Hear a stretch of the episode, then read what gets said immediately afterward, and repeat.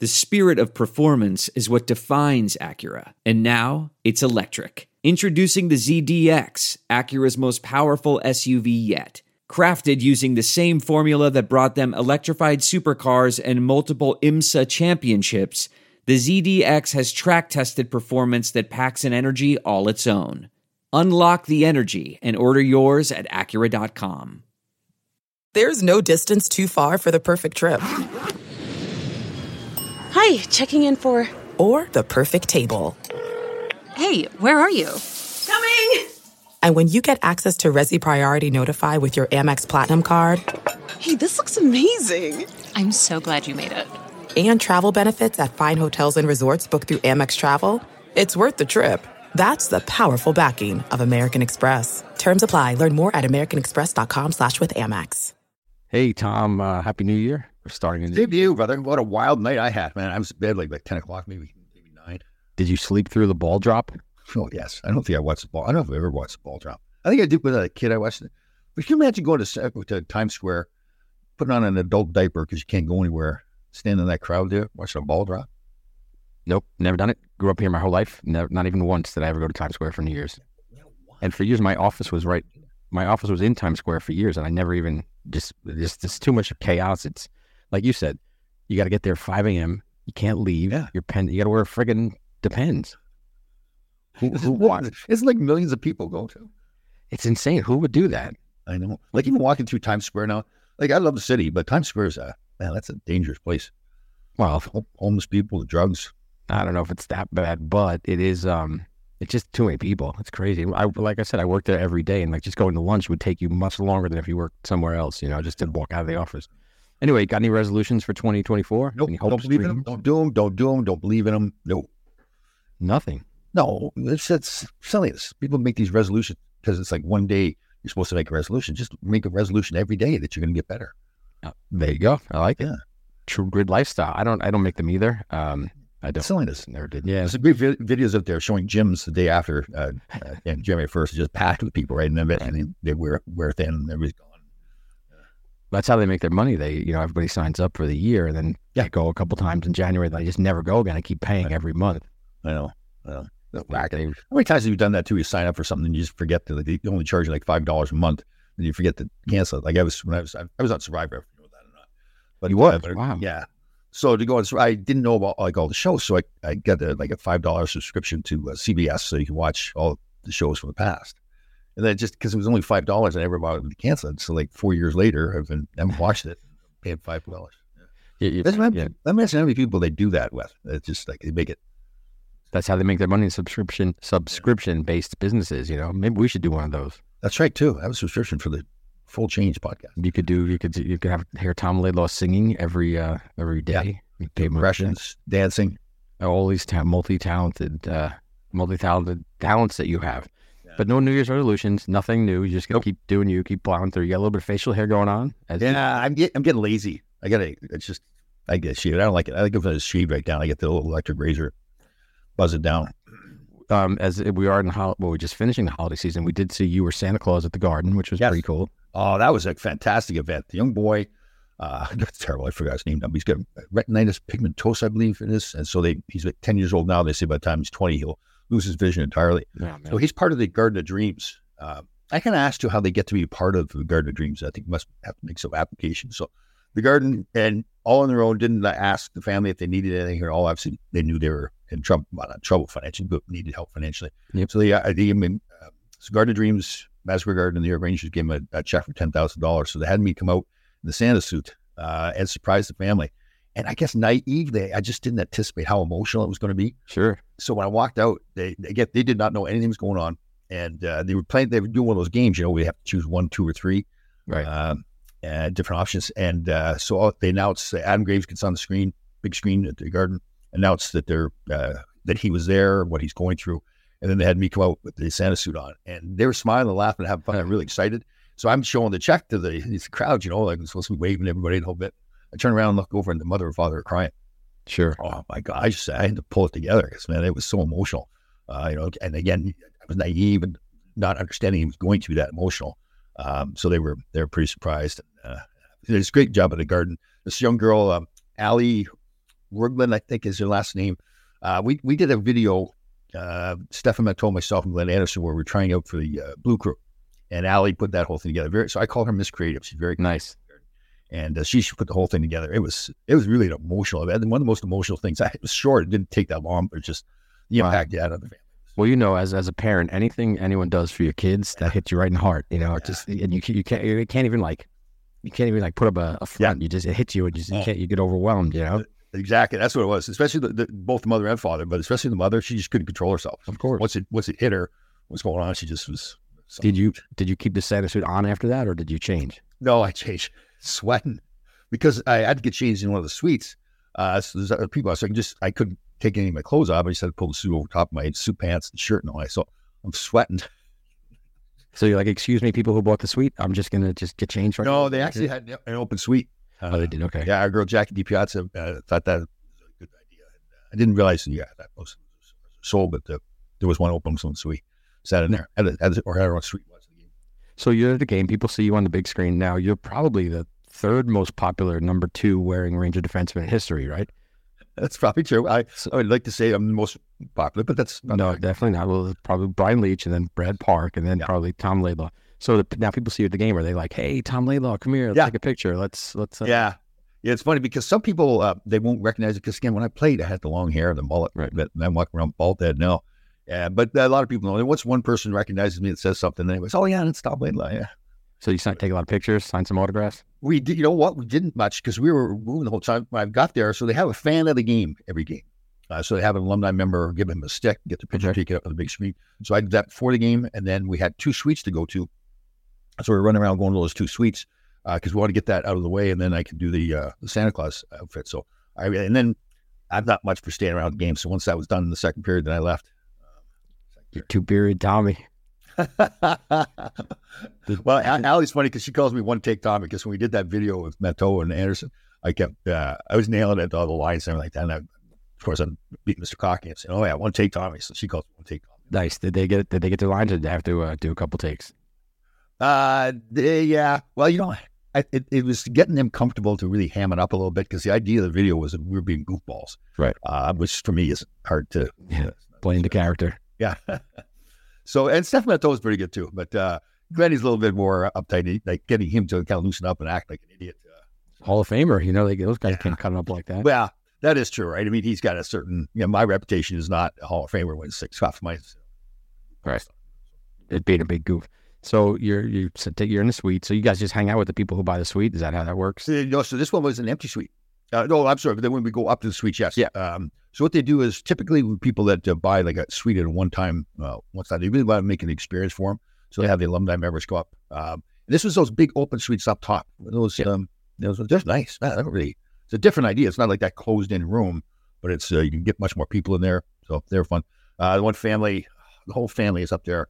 So we all got a picture taken together. It's all one big family. I guess not all daughters and sons, but cousins and everything. So we got a picture taken together. I told them to send it to me so we could, uh, post it. So nice you know, I'm gonna have to talk to Jackie because we, the Roller Hockey League, the New York City Roller Hockey League, we got a suite um, oh. last week, and there were no alumni there. There was no Tom oh. Laidlaw. I, you know, I was as requested. I'm a little disappointed, so oh. I'm, I'm, gonna have to talk to the Garden about that. Yeah, definitely. We'll get on that Jackie DiPiazza. So now, in fairness to Jackie, they kind of go to her and say, "Okay, we need alumni," so she arranges it, but she doesn't make the decisions. But uh, yeah, and, and go if they go to a suite or not.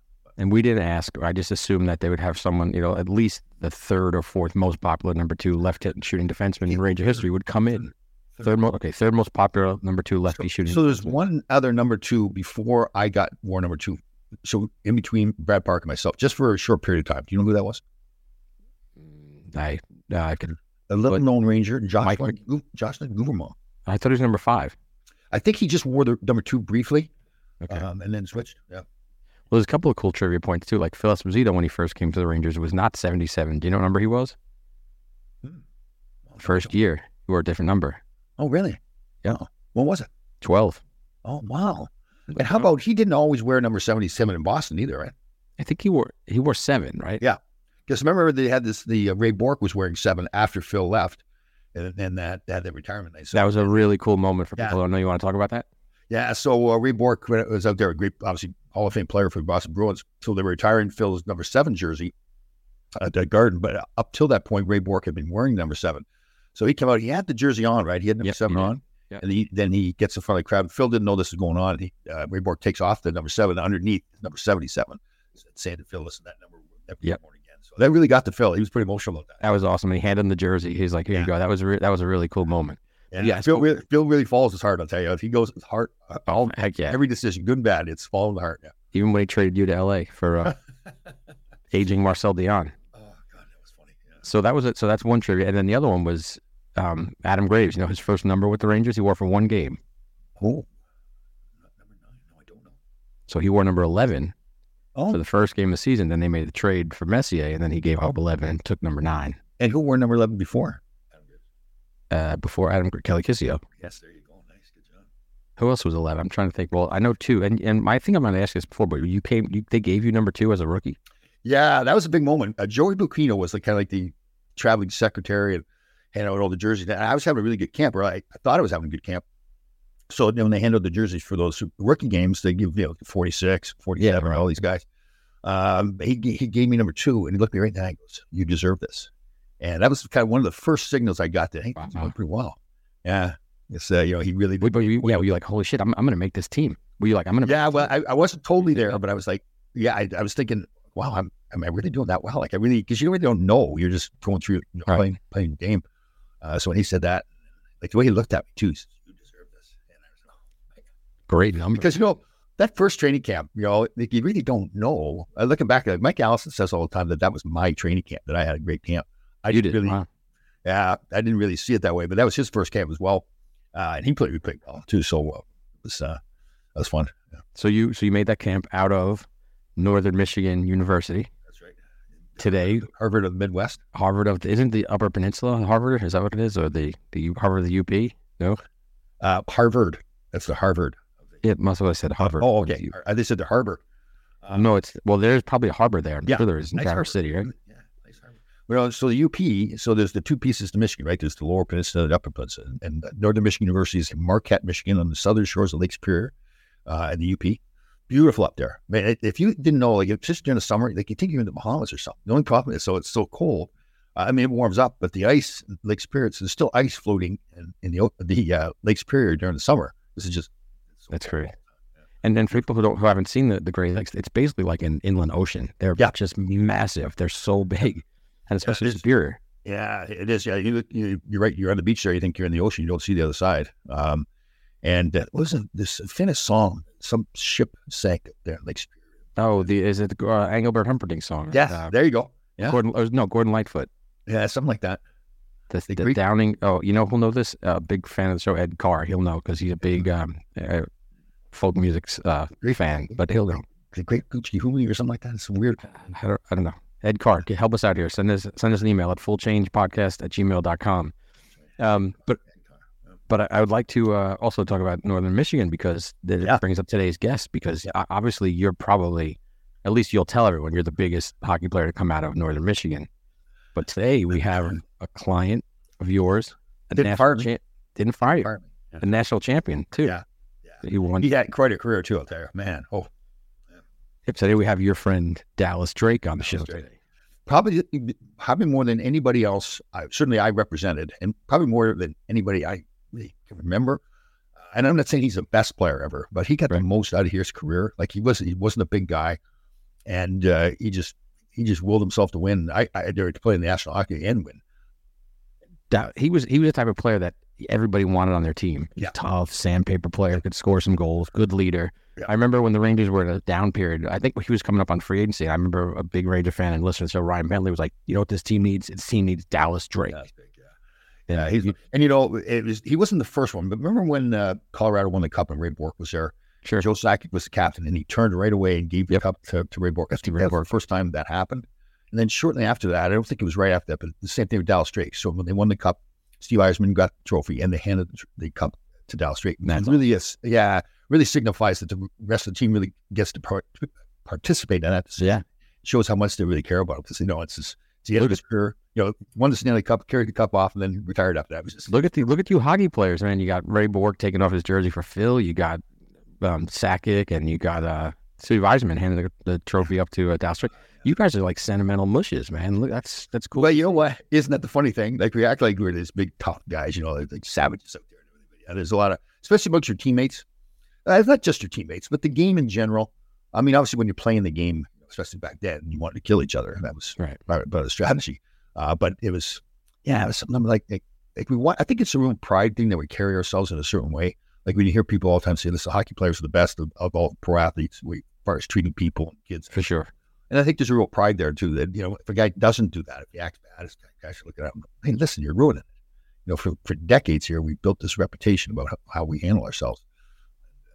But but nobody would have said peep if, if Yzerman gave it to one of the assistant captains or to Fedorov or somebody. But just the fact that he did, and he went into that game saying, you know what, if we win tonight, Drake's getting the cup first. Yeah, That's yeah. pretty cool, man. That is really cool. Yeah, I think because Steve Yzerman's a really classy guy too. You know, for him to recognize he's got a lot of things going on. He's just sure. trying to win the Stanley Cup. He's the captain.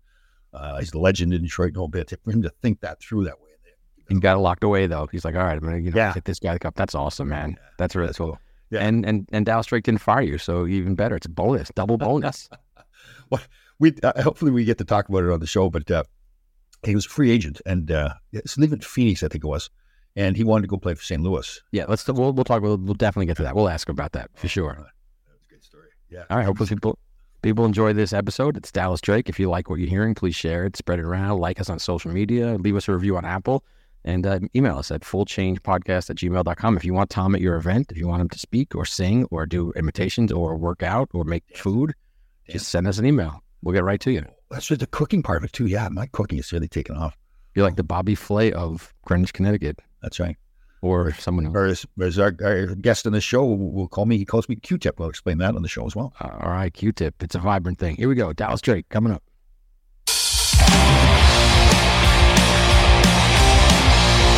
This is Full Change with Tom Laidlaw.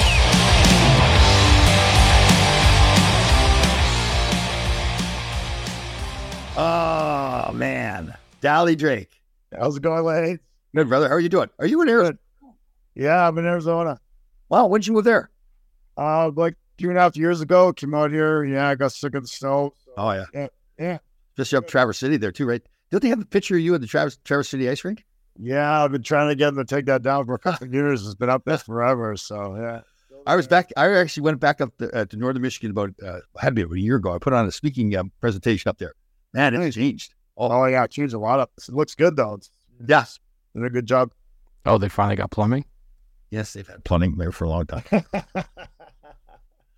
and how, how, many girls? How many? You're all girls, right? Two girls? No, I got I got two boys, two girls. Oh, wow. Yeah, yeah. Ah. So my youngest is still in the house with us, and the rest are off and away just doing their own mm, thing. We're we're getting old, aren't we?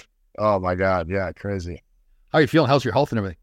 I'm okay. Yeah, I got a little few knee issues, but um, yeah, just try to keep busy and yeah. not as busy as you, obviously, but I try my best. Got to get you on some uh, shows, some TV shows like Survivor or something like that. yeah, yeah, that was great. I loved watching that. It's good to have watch that shows and you're on. It's funny, you know. Like I talk to people now. Like I, I talked to John Kyle, and he goes, "What were you thinking when you saw me on the show?" He's I couldn't believe, couldn't believe I got on it. He was thinking it must have been really cold in Fiji, all that shrinkage. Yeah, the only thing my sons were worried about, we were watching the first show together, and all their buddies were texting him saying, Dad's got to put a sock in his underwear there to make it a little bit bigger. Package wasn't big enough. yeah, that's good. Yeah, whatever it takes, man. Oh, God. I told Tom Surrey um, when, when you came to stay at our house there in Michigan, um, and I, I, won't tell this publicly because I guess you're in trouble. Let's get into it. Let's get the show rolling here. No, okay, yeah, let's get going. So Tom's Tom's going to do a little introduction here, then we get rolling. All right, sounds good. I want to tell you a story. It's a story about a scandal, broken relationships, gossip, rumors, money, corporate rivalry, and a broom. A performance enhancing broom. My name is John Cullen. I'm a comedian, podcaster, and for 20 years, I was a semi professional curler. And I want to tell you the story about how a single broom almost imploded the 500 year old sport of curling. We feel like we were bringing a knife to a gunfight. It's the story of a superstar and his fall from grace. Well, I was being dragged through the mud. It's the story of two brother entrepreneurs with a dream. I said, that's great news. It's a story of intrigue. I still don't understand why we want to keep his name secret. The full story has never been told, so I'm going to tell it. Broomgate How a Broom Almost Killed Curling. It was a year I'd like to forget. To listen to Broomgate, search for Broom Gate in your favorite podcast app. That's all one word Broomgate. We're driven by the search for better. But when it comes to hiring, the best way to search for a candidate isn't to search at all. Don't search, match with Indeed.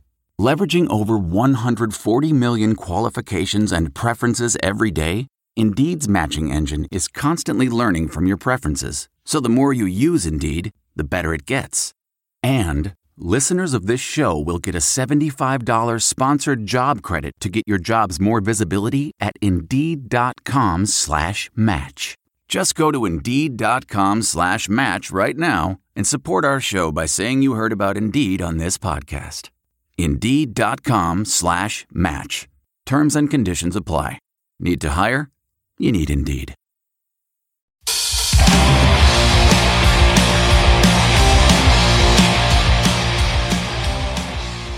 All right, Tom, we got a great show today. I always love these. We have one of your clients on the show, and he never fired you.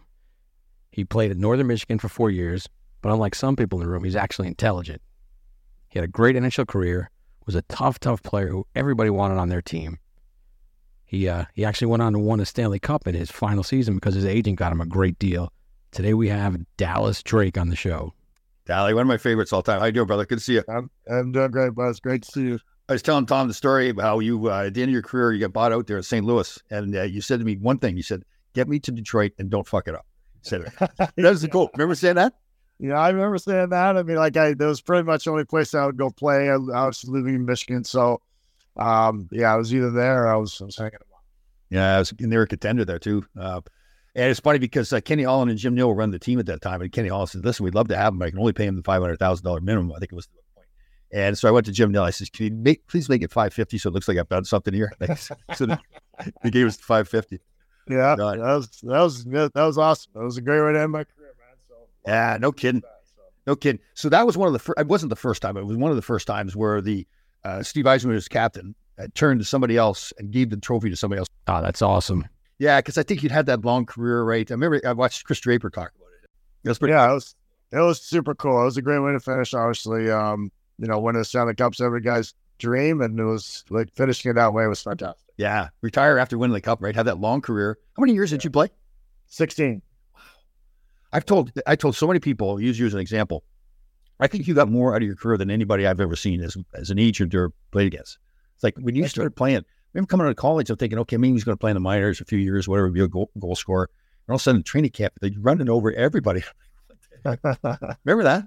Yeah, you know, like I, I think I, I, tell people the same thing. I said, my, when I got to Detroit, um, you know, their centermen were Stevie, Sergey, Jimmy Carson, and I was a centerman. I was like, well, the only way I'm going to play is to do something a lot different. And I didn't mind banging around a little bit, so I just did whatever I could to give myself a chance. And that was obviously how my career kind of evolved from there and getting a chance to play a lot longer than I even thought I'd play as well. Yeah. Remember when I think it was the playoffs that year, your final year.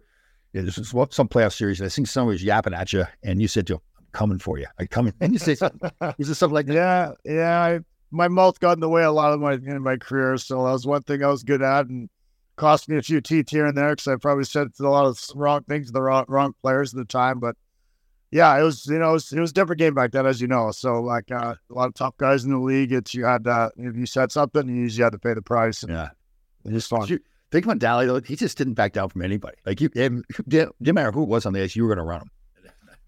Yeah, you know what? I, I, I just that was how I played. I know I that's how my game evolved, and that's the only way for me to play at that time and stay in the league. I think was to do that. It just brought a little different element to my game. So, um, and I, every now and then you get a chance to play with good players and you chip in a few, you know, a few goals here and there, and it gives another opportunity. So it was, it was something I, I relished, and I actually, for a while, I really enjoyed it. Yeah, you're good at it too. So you're born and raised in Kelowna. Does that sound? No, it's a small town called Rossland. Yeah, uh, it's uh, yeah, it's about three hours from Kelowna, but not too far from there. Yeah. And is it true that the the movie Miracle, they filmed that scene? They filmed it at your family. The yeah, farm? my parents' farm, actually. Yeah, the, you know the scene when they do the football scene, they play football. Yeah. That's uh, that's there, and when the guys driving up down the road, my parents' little barns there. So it's yeah, it's pretty cool. How'd that come about? You know, I, I think they were just looking for a small town. The small town in Ralston, the small town that actually looks a lot like uh, Lake Placid. You know, it's very small and stuff like that, and lots of snow and mountains in the background. So it's probably a lot cheaper to go film it there than it was yeah. Lake Placid. So uh, you know, it, was, it just kind of worked out that way. And my mom was thrilled with it. She's out there taking pictures like she was a movie star.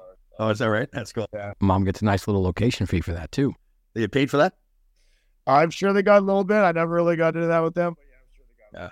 Now, were you a real good player when you were younger, like a goal scorer? Uh, no, I was more of a, a playmaker, small, tiny guy. Um, you know, so um, didn't score. Me, I once I got into the junior, and I scored a little bit, and then in my college, my last couple years, I scored a little bit. But that was, I was more of a centerman, like the pass fuck a lot. So that's more my forte. And you actually went to school in Northern Michigan too, like not like me. I, I did. I didn't buy books or anything. Well, I, I, I went to Northern. Yeah, sometimes I didn't I go to all the classes, but yeah, you know what Northern's like, and it's nothing to get that. It's fantastic school. Different now, obviously, than when we played. All air is yeah. different, but uh, I loved it there. It's fantastic. They actually had to read when uh, Dallas went there, unlike when you were there, Tom. I, I, would love to deny it. I'd love to tell you that was not true, but we didn't know how to read. Oh, I tell all the time. My senior year, I was failing a business class, so I had to drop it and take four one credit classes. So I took uh, racquetball, bowling, phys ed, and get this. We're, we're, the number one team in the country. I'm the captain of the team. I took beginning skating. Oh yeah, I took that yeah. class. Did you take it? Oh yeah, to get his kid. Our, our, our assistant coach was the teacher, and he said, "You ever show up in the yeah. class, you're failing." That's what that's what Rick Conley. That's hilarious. Rick Conley said the same thing to me. He says, "Don't show up." Yeah. oh, that's hilarious. Oh, Dallas, how does it feel to be the most popular player to come out of Northern Michigan? Oh, well, I know about that. There's a lot of good players come out of there. Lace being one. Lace kind of blaze trail and everything. He was one of the first guys that really went to the NHL coming out of Northern and uh, obviously had a long career as well. So he kind of got the ball started for a lot of us. That's funny, right? Like, especially going up there, there you can't think, was, was it too far away from the National Hockey League? It's too far. When I went there, spoke to the, I spoke to all the student athletes uh, about a year ago. And that's the one thing I said to them. Listen, I, I mentioned you, myself, other people don't, don't ever think you can't make it just because you're going to a smaller school. In fact, you should tell yourself, I am going to make it. Did you have that dream when your kid? Well, you know, at least I quite honestly, I didn't really know I had much of a chance until probably my senior year in college. I mean, like I, I had some good years in college, but you know, and I was drafted after my freshman year, but I never really it wasn't really in my mindset. I mean, obviously my senior year things started to change. I met you and um, you know, I, I knew I had a, a, little bit of a chance, at least to play professional hockey. Was, you know, I think I had a little bit of a chance there, but playing the NHL immediately like I did, I didn't, I didn't know that. But you know, sometimes you know things work out the way they do. Wow, you made it work out. I remember watching that first training camp and thinking, because I thought, okay, yeah, go play in the minors a couple of years and then maybe, maybe play in the National Hockey League. You're a good yeah. player. Then that first training camp, I'm, wow, oh, it's unbelievable. Yeah, yeah. Yeah, well, you know, it's yeah. I, I, I, thought the same thing. You probably were thinking about me too. I thought I'd be in, in Adirondack and maybe scrap it around, maybe get a chance. But you know, I, in credit to the the Red Wings at the time, Brian Murray really gave me a good chance to play. So yeah. I give him a lot of credit. Um, you know, he stuck with me and you know threw me in there. And whether it was right or wrong, there was a lot of they had a lot of good prospects at the time. They could replace me very easy, but he gave me a chance. And so that's all you can ask for. Sometimes yeah. a chance. I tell kids that all the time. To get a chance, that's all you can ask for. Yeah. So did you have a lot of colleges uh, recruiting you?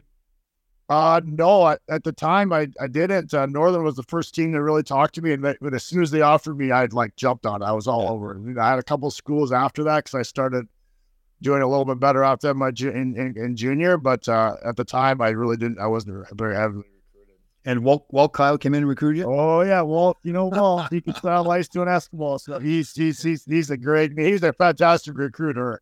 Yeah. He got, you know, he spent a lot of time out in BC and got a couple of our teammates. Me and my, my, my best friend ended up going to Northern and uh, yeah, he was he was a fantastic. I'll never forget when we we he took us on a recruiting trip there, building a part of the, the hospital they're adding onto it. It was really nice. And he told us that was where all the sports the athletes were staying. And he told us that. So we're like, we get to stay in these nice dorms. We walked out next year. He goes, How's those dorms treating you boys? Oh, Rick Conley's the same way because he told us we went there. We played Lakeview Arena. You played there too, right? Yep. Yep. And he said there's going to be a brand new building built here, and he's like the first year you're going to have this new building you're playing. Four years we played at Lakeview Arena. locker locker room was the size of a bathroom for Did you ever have a great place to play? The lake yeah. was fabulous. It was packed and loud. Yeah. Good spot to play. Yeah, I was telling Tom Smith, the producer here, when we played North Dakota quarter my first year, my senior year, uh, they were ranked number one in the country. And uh, this Gino it was Benito Gasparini. Gasparini. That's right. He was asked uh, if he I was afraid to play in Northern Michigan University. We were not afraid of him, buddy. After they played Lakeview Arena for uh, two nights, all the drunks hanging over the glass yeah. and everything. Yeah, yeah. And he says, "We're never coming back to this place again." Yeah. That was back in the day when that, I think Northern at the time when I was there, but they might have been the only school that was actually they had that the, the donors room downstairs where you could buy alcohol. Yeah, that's right. Yeah, And, yeah. uh, not many colleges had that. So after, like you said, after people in there were. So it was fantastic. I'm sure, I'm sure you had a different doctor, but uh, the doctor we had, the team doctor, he would drink all the time during the games. Oh, I'm not So- sure. Oh, so if you ever got a cut in the third period, they could just go to the doctor because he'd lean over and start like stitching up, and you smell the booze coming off. so we'd say to him, listen, don't bother freezing it because I don't want another needle going near my. Right. Yeah, that's right. Use a 20 pound test fishing line. Uh, yeah. But But you're right, though. That was fantastic. Like the town itself playing. It was, it was more like you're, you're ours was playing for the university, but you're playing for the town too. Oh yeah, absolutely. Heck yeah, and I, that's that's what I liked about it. I I came from a very small town in British Columbia, so like that's one of the things that drew to me is there just going there. It's, you know, twenty five thousand people. There's five thousand to seventy places. It was just a fantastic small culture. You know, all the little pubs and bars around town were a lot of fun as well. So when you went there, uh, Jimmy Hiller, Scott Beatty, roll yeah, for sure. And uh, Yeah, yeah, Phil Sucra. We had a bunch of BC kids. You know, Kevin Scott. We, and you know, even after when I left there, there was a bunch more BC kids. Yeah. that came in. So yeah, we had a bunch. Yeah, it was it was really a good time. That's when back in the day when there's no cell phones, so you can do what you wanted. Whole remember, Yeah. I remember when we went out to the bar. Some I went to recruit you, and we went to the bar one night, and uh, I, I remember watching it. And he said, Dally was this guy who kind of rallied the whole team together, both on the ice and off the ice. I remember, I never forget. Say, "All right, guys, grab your best girl. We're going on the desk." oh yeah, Yeah, there's we had a lot of fun back then, as you know, everybody did back in those days. So it was different era, so much fun. I, I try to tell kids that nowadays I coach my youngest son team out here, and I was like, and they're always on their cell phones, and I'm like, you guys. When I was your age, we didn't want people didn't want to know where you were. And now, Yeah. everybody- yeah, everybody has to know where you are and what you're doing. I'm like, why do you want to do that? Like, put it out, put it away. got it off. Yeah, yeah. You said like that's the way you live your life too. Like you live your life all out, right? Yeah, yeah. It was, yeah, it was, it was, it was, that was, was so much fun. I had college. uh, That was the greatest four years of my life. I tell people uh, when I won the Stanley Cup, it was obviously the greatest achievement. But when we won the na- national championship in my- junior year, that was by far the best thing that ever happened. I, regardless of what happened to me in my hockey career after that, I was so happy to play pro like everybody else. But as a team and being a part of something, winning a national championship was amazing. So winning the national championship against BU, correct? Yep, triple overtime, Triple overtime. Yeah. Yeah. Oh, I remember maybe the watching that. best, maybe the best college game ever. Like it was, Yeah. I mean, just the way you know, no defense whatsoever. Eight seven, we were up seven four. They were up three nothing. We were up seven four. They came back, triple overtime. It was unreal. So, And who scored the winner? Was it Daryl Plandowski scored it? Daryl Plandowski, yeah, don't worry, he'll never let you live that one. he's scouting. Who's he scouting with now? He's, he's with uh, Coyotes now. He's oh, yeah. He's, so he's he's a very he does a very good job. What he does. He's he's he's a really smart guy. Daryl Plandowski. Yeah, I talked to him once. in a while. Yeah, he's a good guy. Yeah. Yeah, really good. You also had a roller hockey legend on that team. You had Tony Szabo, Tony Szabo, yeah. roller hockey legend. Oh, is he really? Oh, Tony. Yeah. Oh. Yeah, I played a little roller hockey up. He's still living up in the Marquette area. We were up there this past uh, summer for a little bit of a, a reunion type thing, and uh, he was uh, he Tony was kicking around a little bit. So That's right. I heard you met uh, Mimi. yeah, I met a lot of yeah yeah. yeah. There was a lot of faces I seen up there this year that I hadn't seen in so long. A lot of it, like, they, they don't look the same. So but Yeah. still fun to see everybody. Was the old bar Andy's? Was that there when you were? I don't remember Andy's. We had like the Alibi and Yeah. Rock and stuff like that. Yeah. The old alibi had the disco floor. Didn't he? Yeah, I did. Yeah, I did. We- yeah. That- those- there was at least three or four fights in there every night. So Oh God, yeah. Remember that back when the uh, the Air Force base was still still open and all the uh, the- all the miners were tough and everything like that. But out of the bars.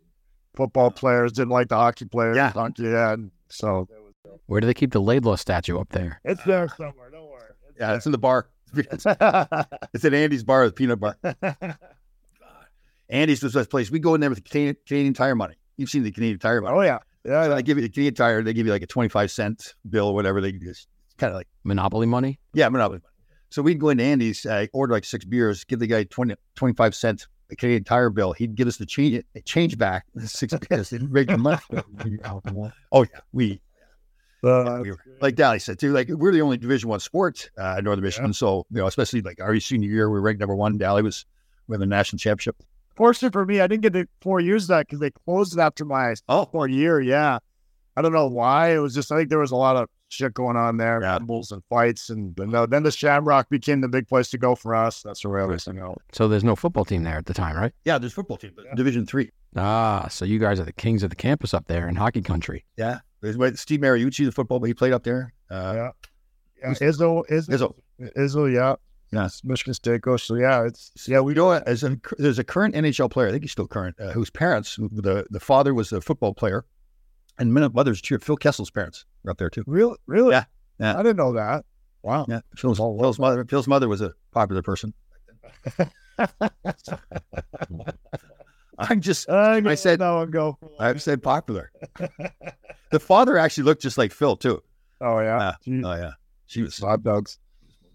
Yeah, hot dog thing. That's funny. Yeah. Uh, all right. So, uh, how many years did you get into trade the first time? I was still there for my first two years. I got traded my second year, right at the end of my second year. That's right. Winnipeg, yeah.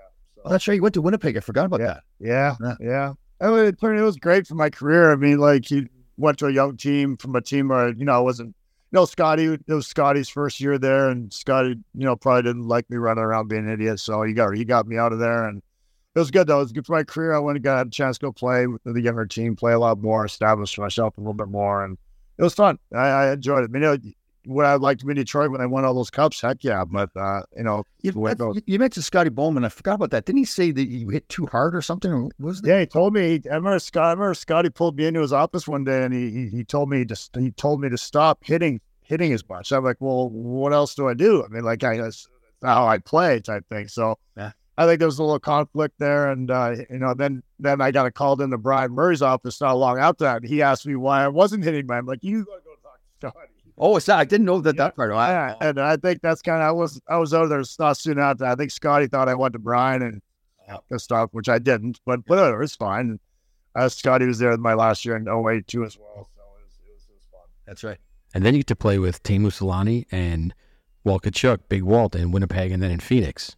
Big Walt, yeah, Big Walt's still one of my best friends. I, I me Walt were roommates forever, so um, he's still one of my closest friends. Great guy. His kids obviously are great players. And yeah. played. I only played table for a little bit. That was one of the worst trades in NHL history. They traded Teemu when I, not soon after I got there, they traded him to Anaheim for I don't know a cup of coffee. Oh, crazy! Forgot about that. Yeah. Wow. Yeah, we got like I mean, got good players back, but Teemu Selanne, not, not that kind of count. And then how many years were you in Winnipeg then? Uh, we, we that's I was there till we moved to Phoenix. So I was there for two two years. I got traded there in March. And then we uh, the, the, the next two then we had the lockout. And then uh then we had then had a full year after that. So pretty much i played a year and a half there and then we moved to phoenix so. Phoenix was nice too. That's a great place to play isn't it? Yeah it's weather you can't beat the weather that's for sure. It's it's for me i remember when we flew down here during the all-star all-star break that year we left winnipeg it was like minus 25 when we got to phoenix it was like it was a 100 degree temperature difference it was like eight so it was like oh we didn't know what we were celebrating it was awesome Dallas, how bizarre is that when the franchise just up and moves? That's that's got to be weird, right? Yeah, especially going to you know pretty a market which wasn't we very hockey oriented, but they you know we had good crowds. Yeah. They, they enjoyed us. It was kind of we were kind of a little gimmicky there to start, but we had some good teams there too. We just yeah. unfortunately we, we could never get through the Colorados and Detroits of the world, but we had some really good teams. Yeah, I remember those years. Yeah, Jeremy Roenick was there with you. Yeah, JR. Which call him Hollywood? Is that what you call him? Hollywood? Yeah. Well, he named him Style. He called him, he had lots of different names for himself. Styles, Hollywood. Yeah. So he had all those names. So yeah, we had some good, good, good characters on that team. I remember what, what it was, Walt Tkachuk, did he have kind of a bad reputation amongst people? Keith Tkachuk. Okay, Detroit, yeah. Big. Well, like he wasn't loved by around the league by no means. Yeah, he was yeah. he was dirty, but he was a tough kid, and you know, yeah. he Walt's biggest thing is he he had no filter, so he said some oh. things he probably shouldn't be saying. And being a Boston guy, I'm sure you can imagine some of the things that were coming out of his mouth. But yeah. he was, uh, you know, he's uh he's one of my dearest friends. Yeah. fantastic guy. He, he's a Hall of Famer in my opinion. I don't know why he's in there, but hopefully somebody will get in. So. Yeah. It's funny because I remember having that conversation with you when you guys became friends, and I I'd heard all these bad things about him. So I said to you, I said, Dally, you got to be careful around him. And you, you stood up for him right away. You said, nope, he's a fantastic guy. And that's the first time I heard somebody say that. And I respect yeah. you. So that was Yeah, he's a good dude. And he, I, just, I haven't seen a lot of guys that worked this hard as him off the ice. I mean, yeah. he was constantly, because he's a big guy, right? He had to watch weight. So he's on the bike 24 7, trying to keep his weight down. And he liked that fun, though. It's nothing yeah. about that. He liked that fun. So. You also had Rick Tocchet on that Coyotes team out there, too, right? Yeah to talk for my last year in, in Phoenix. Talks was there. With that's when we uh, those last two years, Talk was there. So he's doing a real good job, Vancouver. All the goalies got those guys playing the right way right now. So.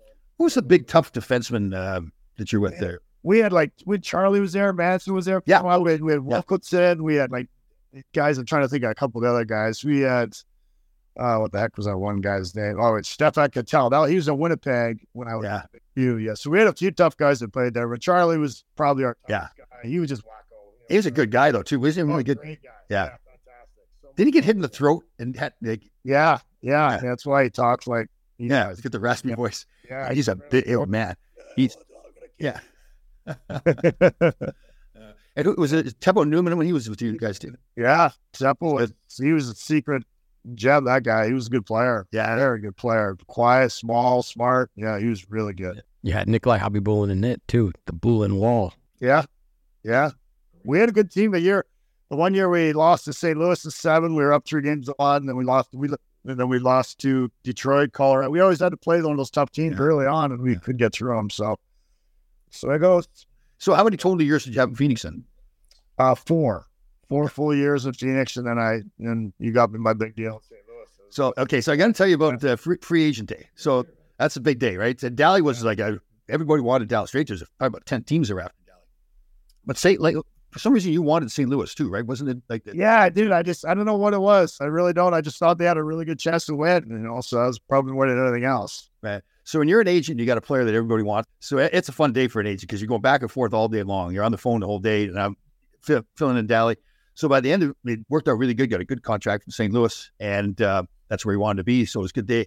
So he gets on the phone. He's getting a little teary eyed on the phone. And finally, Amy, Amy, his wife, gets on the phone, who I knew get uh, pretty good friends with. She goes, "He's been drinking beer all day long." so it all made sense. You know, as an outsider, what's that like? Can you, can you, tell us a little bit about that? Are you saying, "Okay, Tom, we want St. Louis"? Are you uh, are you getting phone calls at twelve oh one midnight? How's that How's that work?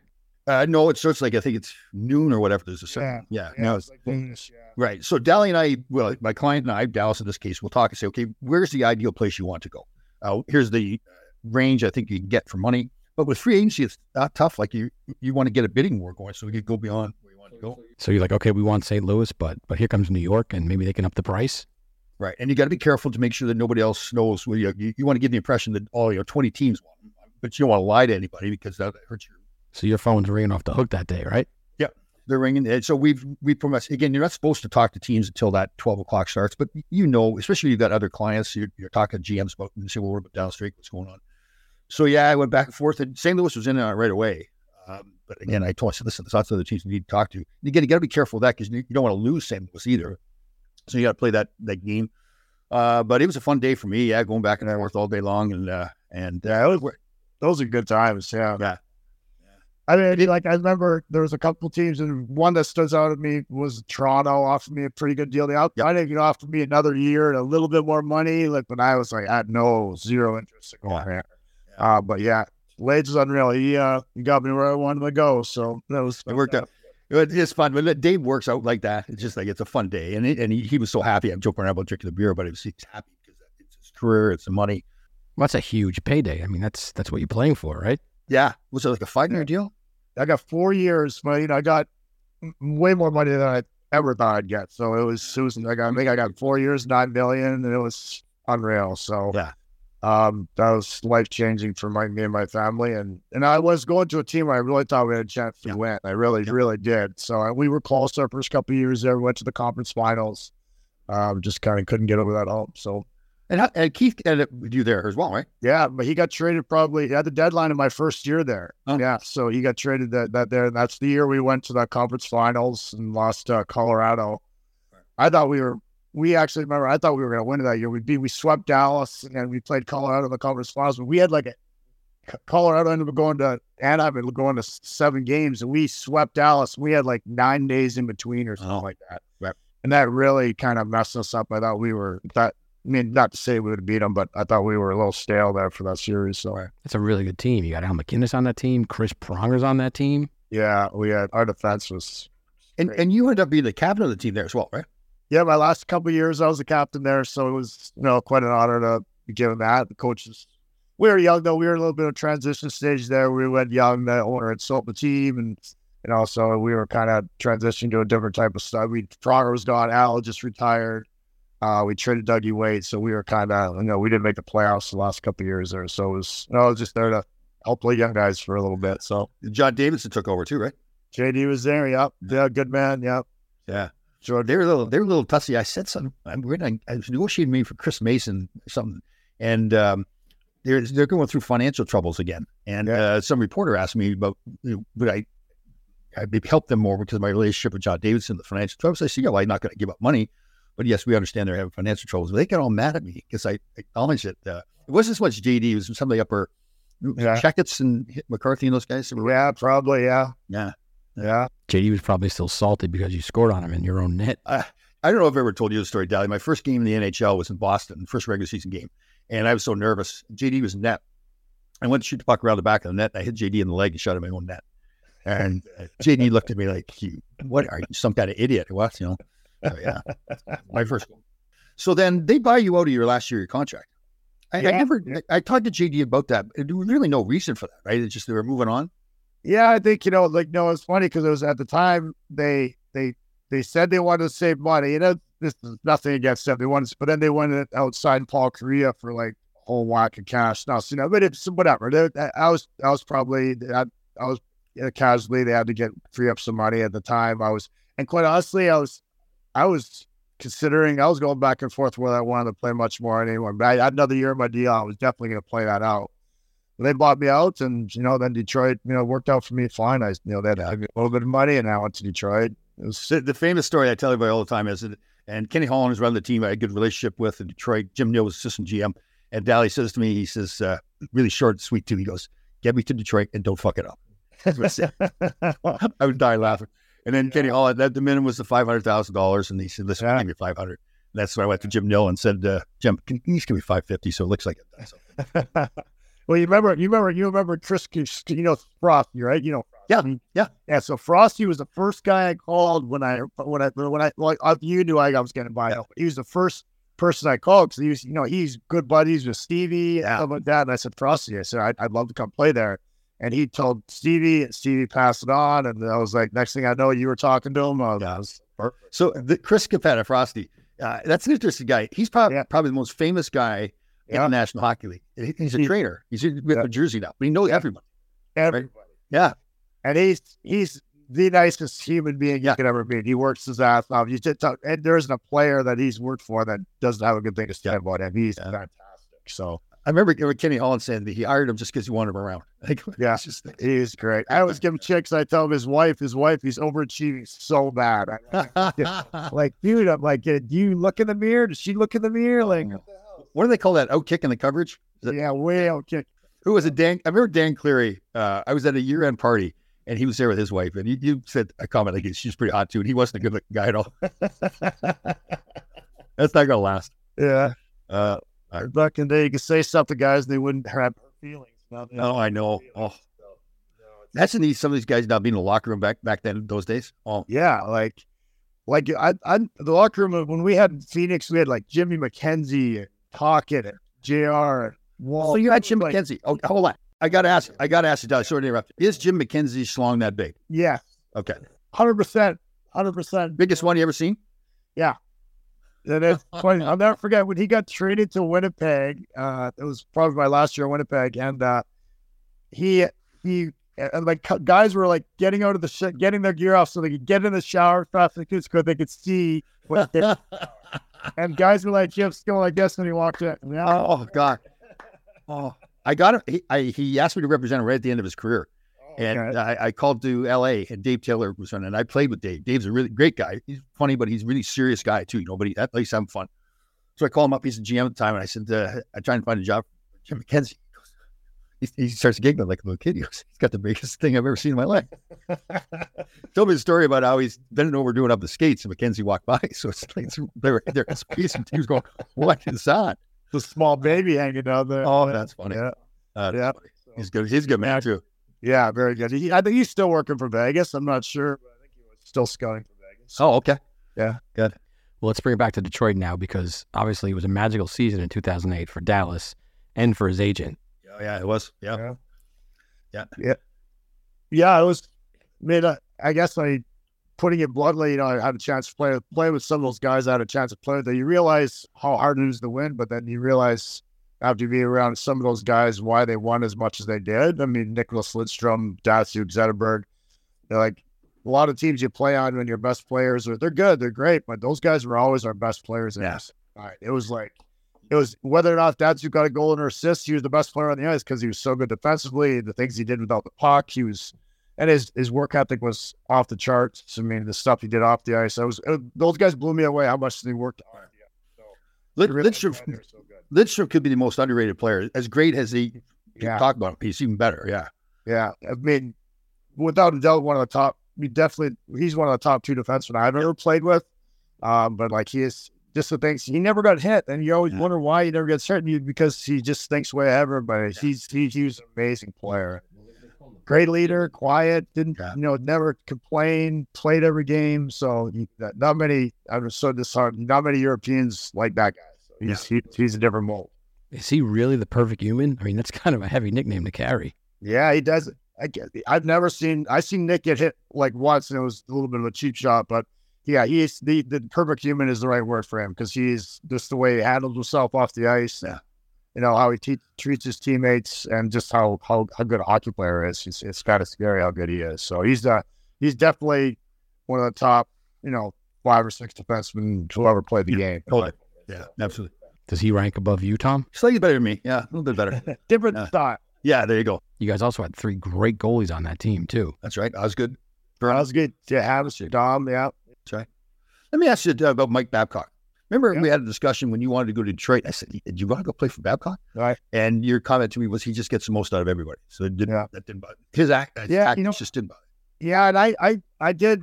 You know, after I after I signed there, not long after I reached out, Drake for those guys reached out to me, and I had questions, and you know, they, you know, a lot of them didn't love him. Put it that way, he wasn't loved, but you know, he he he was a good coach. He knew what he was doing. You know what I mean? So, um, he he treated me really really well. I was a veteran. He didn't. He left me alone. So I mean, some of the younger guys, I'm not gonna lie, he was he was hard on him. But the stuff that went on afterwards, I, I wasn't around for that, so I, I can't say any of that stuff happened when I was there. But um, whether or not it happened or not, it sounds like it did. But he, um, you know, he he he was he was a very smart minded coach. He taught me a lot of things that I've never seen taught before, just on different defensive coverages. That I at the time I was like, well, that's different. That's stuff that I've heard of before but he he got the best out of his group. I'll tell you that. So, and the stuff with Franzen was Franzen there when you were there?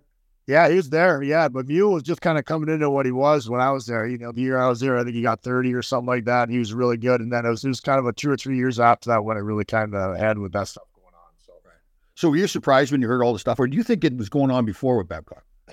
Well, it wasn't going on that I was there. I didn't see any of that. And at the time, quite honestly, I don't think one of the players there like some of the players that we had there, I think some guys would have exploded over some of the stuff. We had some characters there that would have said something, but um, I would have said something I would have seen it. I know that, but I never saw that with Mule. He was, and at the time he was, but then then he got what happened. Mule he got into some concussion problems, and I don't know if Babs thought he was, yeah, you know, milking it or not, but he obviously was, and He was going through some tough times there. I saw I saw Muley a few years back, and he wasn't doing very well. Very well. Oh, is that right? Oh, yeah, yeah. He was really still struggling with all that stuff. So he's he's had some tough times lately. They called him Mule. I forgot about that, right? Yeah. Yeah. Yeah. He had the biggest head I've ever seen on a human being in my life. It was called Shrek. So it's funny. At the end of the year, he signed me a picture, and it was it was a picture of Shrek. And I used to I love collecting stuff when I played. And the guy got this big picture of him with Shrek for me. yeah, that's funny.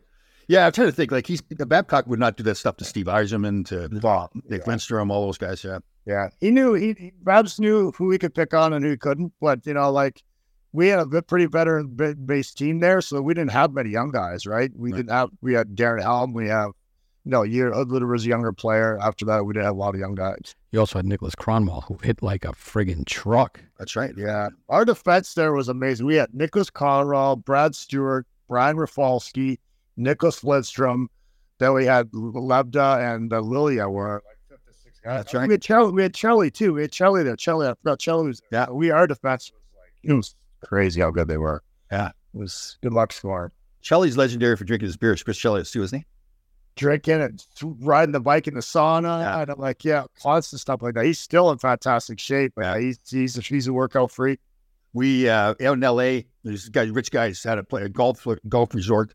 outside, like I think in can't remember where it was. So we would all start off players at the end of the year for the Kings was go, and then as guys got traded, they would have other teammates they'd bring them. So this golf event turned to like 50 people.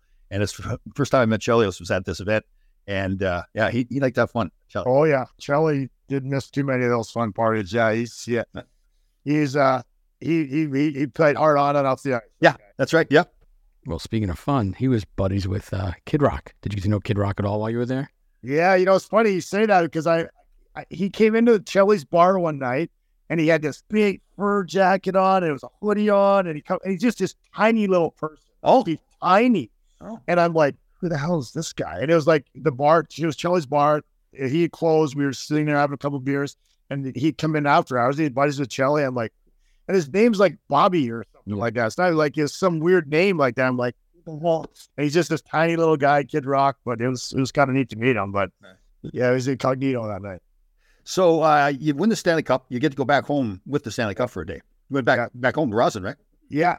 The Red Wings are awesome. They gave it to me twice that summer. They gave it to me twice. They gave it to, so they gave me a couple days, took it back home, my parents' farm in Rossland and where I grew up, and then they gave it to me in Traverse City again a couple months later, and I did the same thing because uh, they knew I was retiring, I guess, and it just yeah, it was awesome. So I that's kind of been great. You have a 16 year career and you, you win the Stanley Cup, and now you're retired. Like I keep thinking about that. I think the perfect story. Yeah.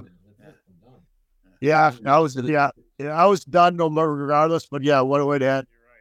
Finishing the way I did and being able to share with my family and yeah. just it, it, was awesome. Didn't they have a big parade back home too? Yeah, yeah. Well, Rossland, there's nothing too big in Rossland. There's only like three thousand people live there, but there was quite a few people came out. It was good. I brought it down and people could come together, picture with it. And, and Traverse City, I did a big deal like that, and it was kind of a fundraiser where I, I, started a scholarship program up there for kids that play, and that money goes into that. Still, I still, I still give money to kids every year just because of that situation I had with the cops. So it's pretty good. And your wife's from Traverse City. Is that how you settled there? Yeah, a little small town out there called from Leland. It's about 20 minutes outside of Traverse City. But yeah, she's from there. So we go back. We still have a place there. We go back in there in the summers and stuff. Right. You got four kids now. Four kids. Yeah. Oh. Yeah. They're all up and my daughter's engaged. My daughter's getting married in huh? spring this year. Yeah, so we're doing it at our house, so that'll be that'll be fun. I'm looking forward to that. And they were you both your daughters hockey players too? No, just my one. My one played uh, college hockey, and then my oldest boy played, and my my actually my third my middle da- third daughter she's a diver at, at University of Omaha, Nebraska. So she right. dives there. Yeah, and then I got my youngest son at home. He's still here. So good. And Amy, your wife, she was a basketball player, right? College. She was at Northern. Yep. Yeah, She was one of the top scorers there of all time. She could shoot threes pretty well. So yeah, she still claims she can. anyways. But yeah, so Dallas, he's got has everything all planned out. So he's this wild man in college, everything. So now he turns pro, gets his wife, gets everything all settled down. yeah a couple crazy years earlier there, or in the beginning of my career. Like, yeah, Detroit's a fun town too. Be a be a Red Wing playing in Detroit. Yes, it's you're yeah. treated very well there. That's for sure. Yeah, and we lost our good friend Greg Johnson. What about how long was that? Yeah, four or five years. That, that's been a while back. Yeah, that was yeah, that was heartbreaking. Obviously, good friends with Greg, roomed with Greg. You know, I still I know you know his brother very well. He's yep. doing very well back to her. So yep. yeah, that was uh, tough time there. So yeah, I remember you called me. I was out in L.A. And I think Frosty had called you, right? With the rumor yeah. around that, that yeah. Greg lost his life. Yeah. Man, I was I, I called. I said, "There's just no way." And that's what I called. His, I called his phone, and then his wife picked up the phone. So. Yeah, yeah, it was. Yeah, you know, you sometimes just don't know, right? So, yeah, yeah. Well, it's you know what it is. It's you got to live your life all out too, right? That show, just yeah. to you that you. Yeah. Yeah. Listen, I, am I'm glad you've done well. Thank you for coming yeah, on the show. Thank, thank you for everything. I I I, I enjoyed every minute of it. I love talking to you and good seeing your face. I haven't seen your face in a while, and thank you for everything you did for me as well. It's yeah, I owe a lot to you. So um, now I'll give him one, one last story. So I when I had hair, I tried to spike up my hair, and I had seen Dallas, and I think it went this way where I saw him. He didn't say anything at first, then he got on the phone later. He gets on, he goes, "Q-tip." I go, "What? What? What's Q-tip?" He started calling me Q-tip. I think I shaved my head pretty quickly after that. you remember that story? Oh yeah, I, I, I uh-huh. always remember calling you that because you always brought it up too. So like, shit. Oh, that's funny. Oh, I died laughing. Just again, it was one of those things like he he didn't say anything else. You just did.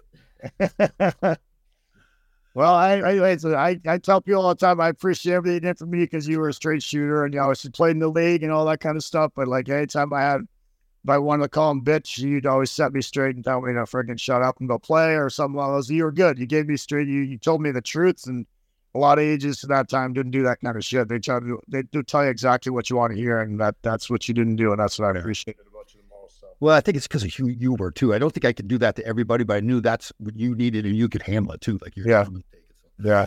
Great job. You had a fantastic career. And I do mean it. I, more than anybody else I think I've ever seen. You got more out of your career than than anybody I know. So, well, thank you very much. I appreciate it, buddy. Yeah, please tell your wife Amy as well. I will. My brother. Good talk. Someday we get back up to Northern Michigan. I think they're planning on having a big reunion together. A couple like, years. You better be there for that. Okay. Two or three more years, you're in a big one. So you Definitely. Yeah, he'll be there. That'll be the Laidlaw statue unveiling. Yeah, statue unveiling. That's right. Yeah. There you go. All right, brother. Great to see you. See you, bud. Thanks, yeah. guys.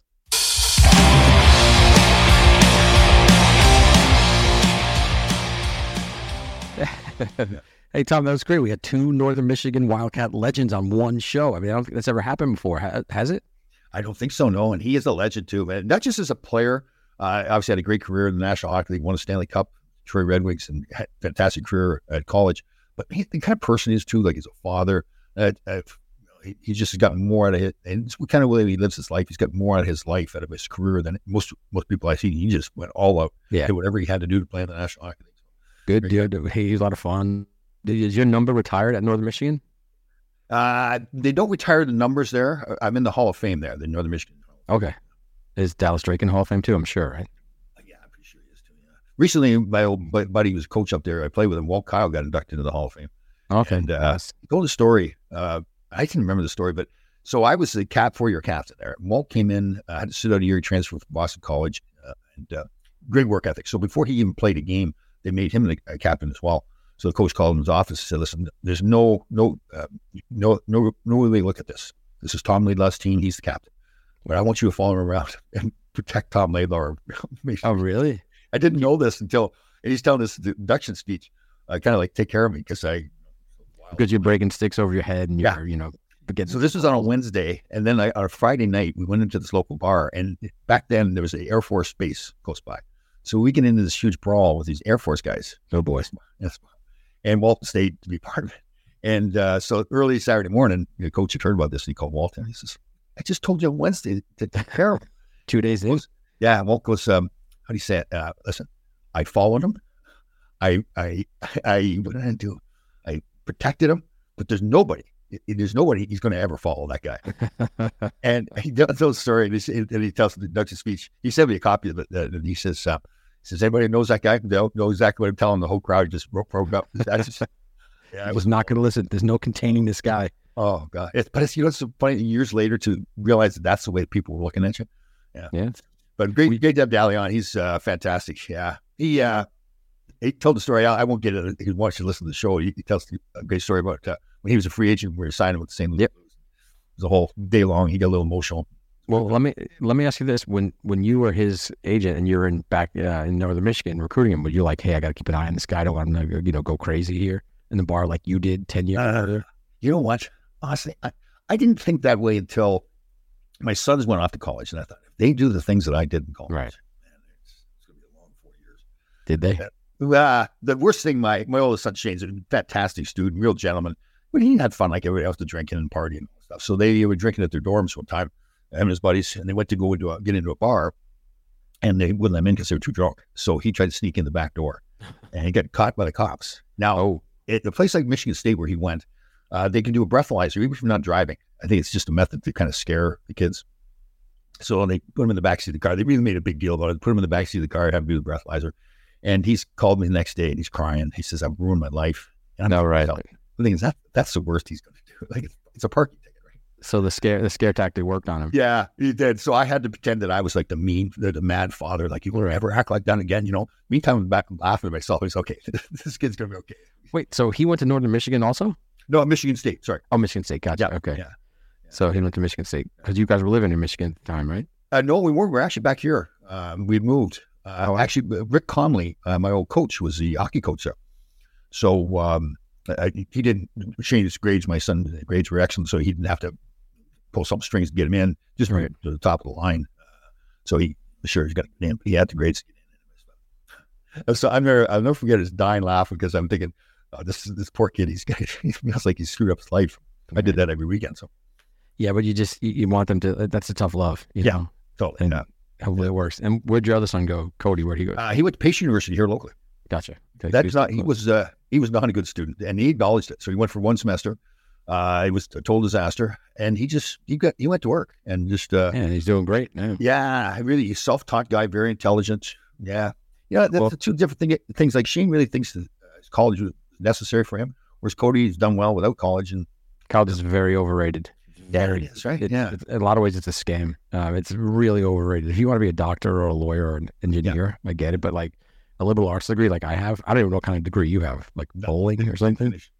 well, they go. I mean, did you need it? Yeah. No. Yeah. I was a speech major. Uh, ultimately, uh, I was a yeah, I was a business Wow. major.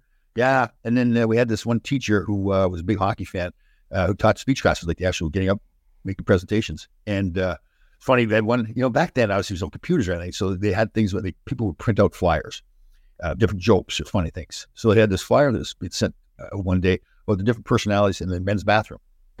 like one guy was really tough; he's banging his penis against the side of the urinal, this different kind of stuff. So I took that. Uh, I didn't prepare for my speech class.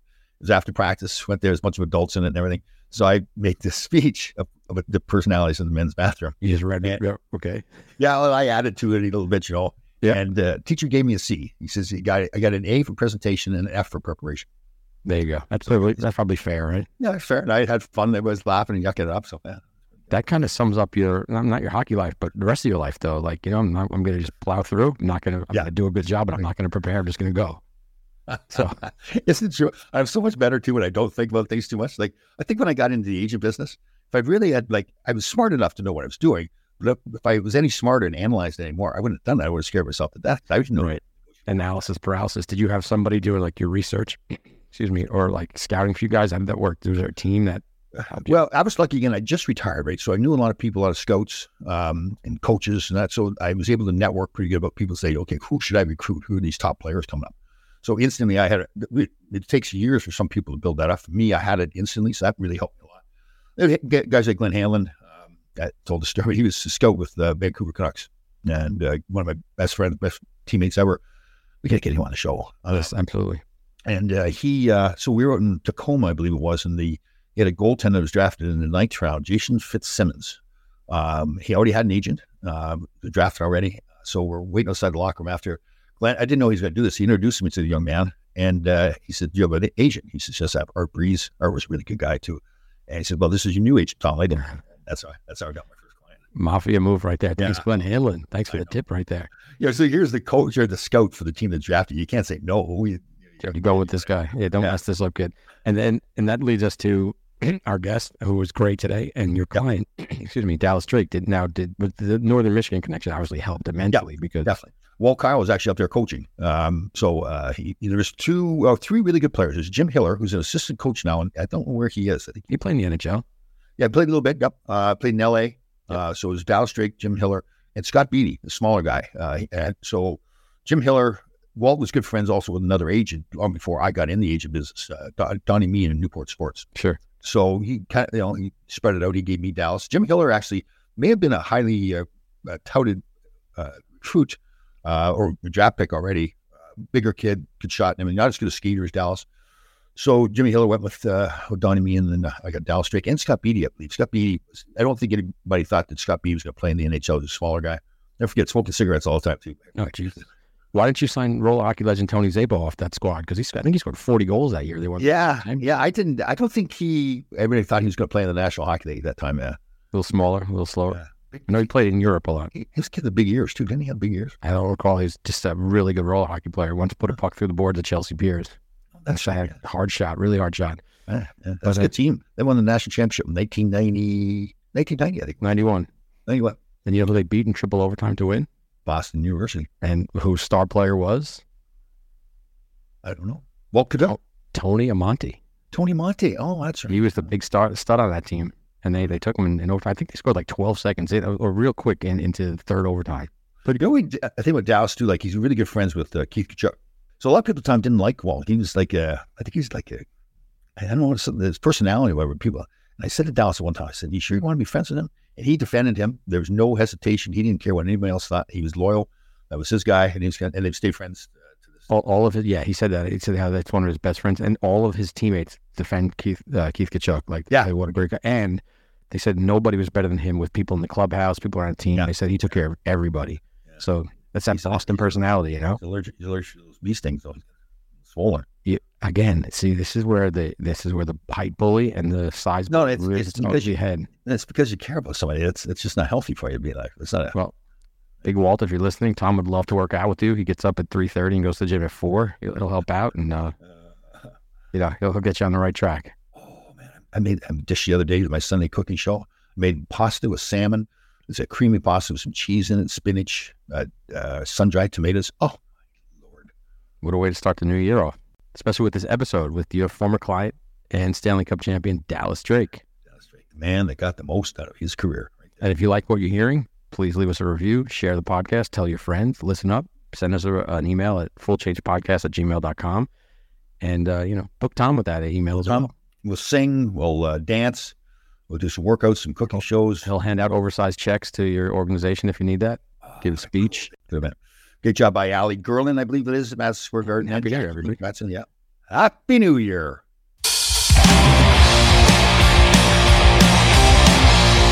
All right, grasshoppers. Thank you for listening. We had a fantastic show. We'll see you next time.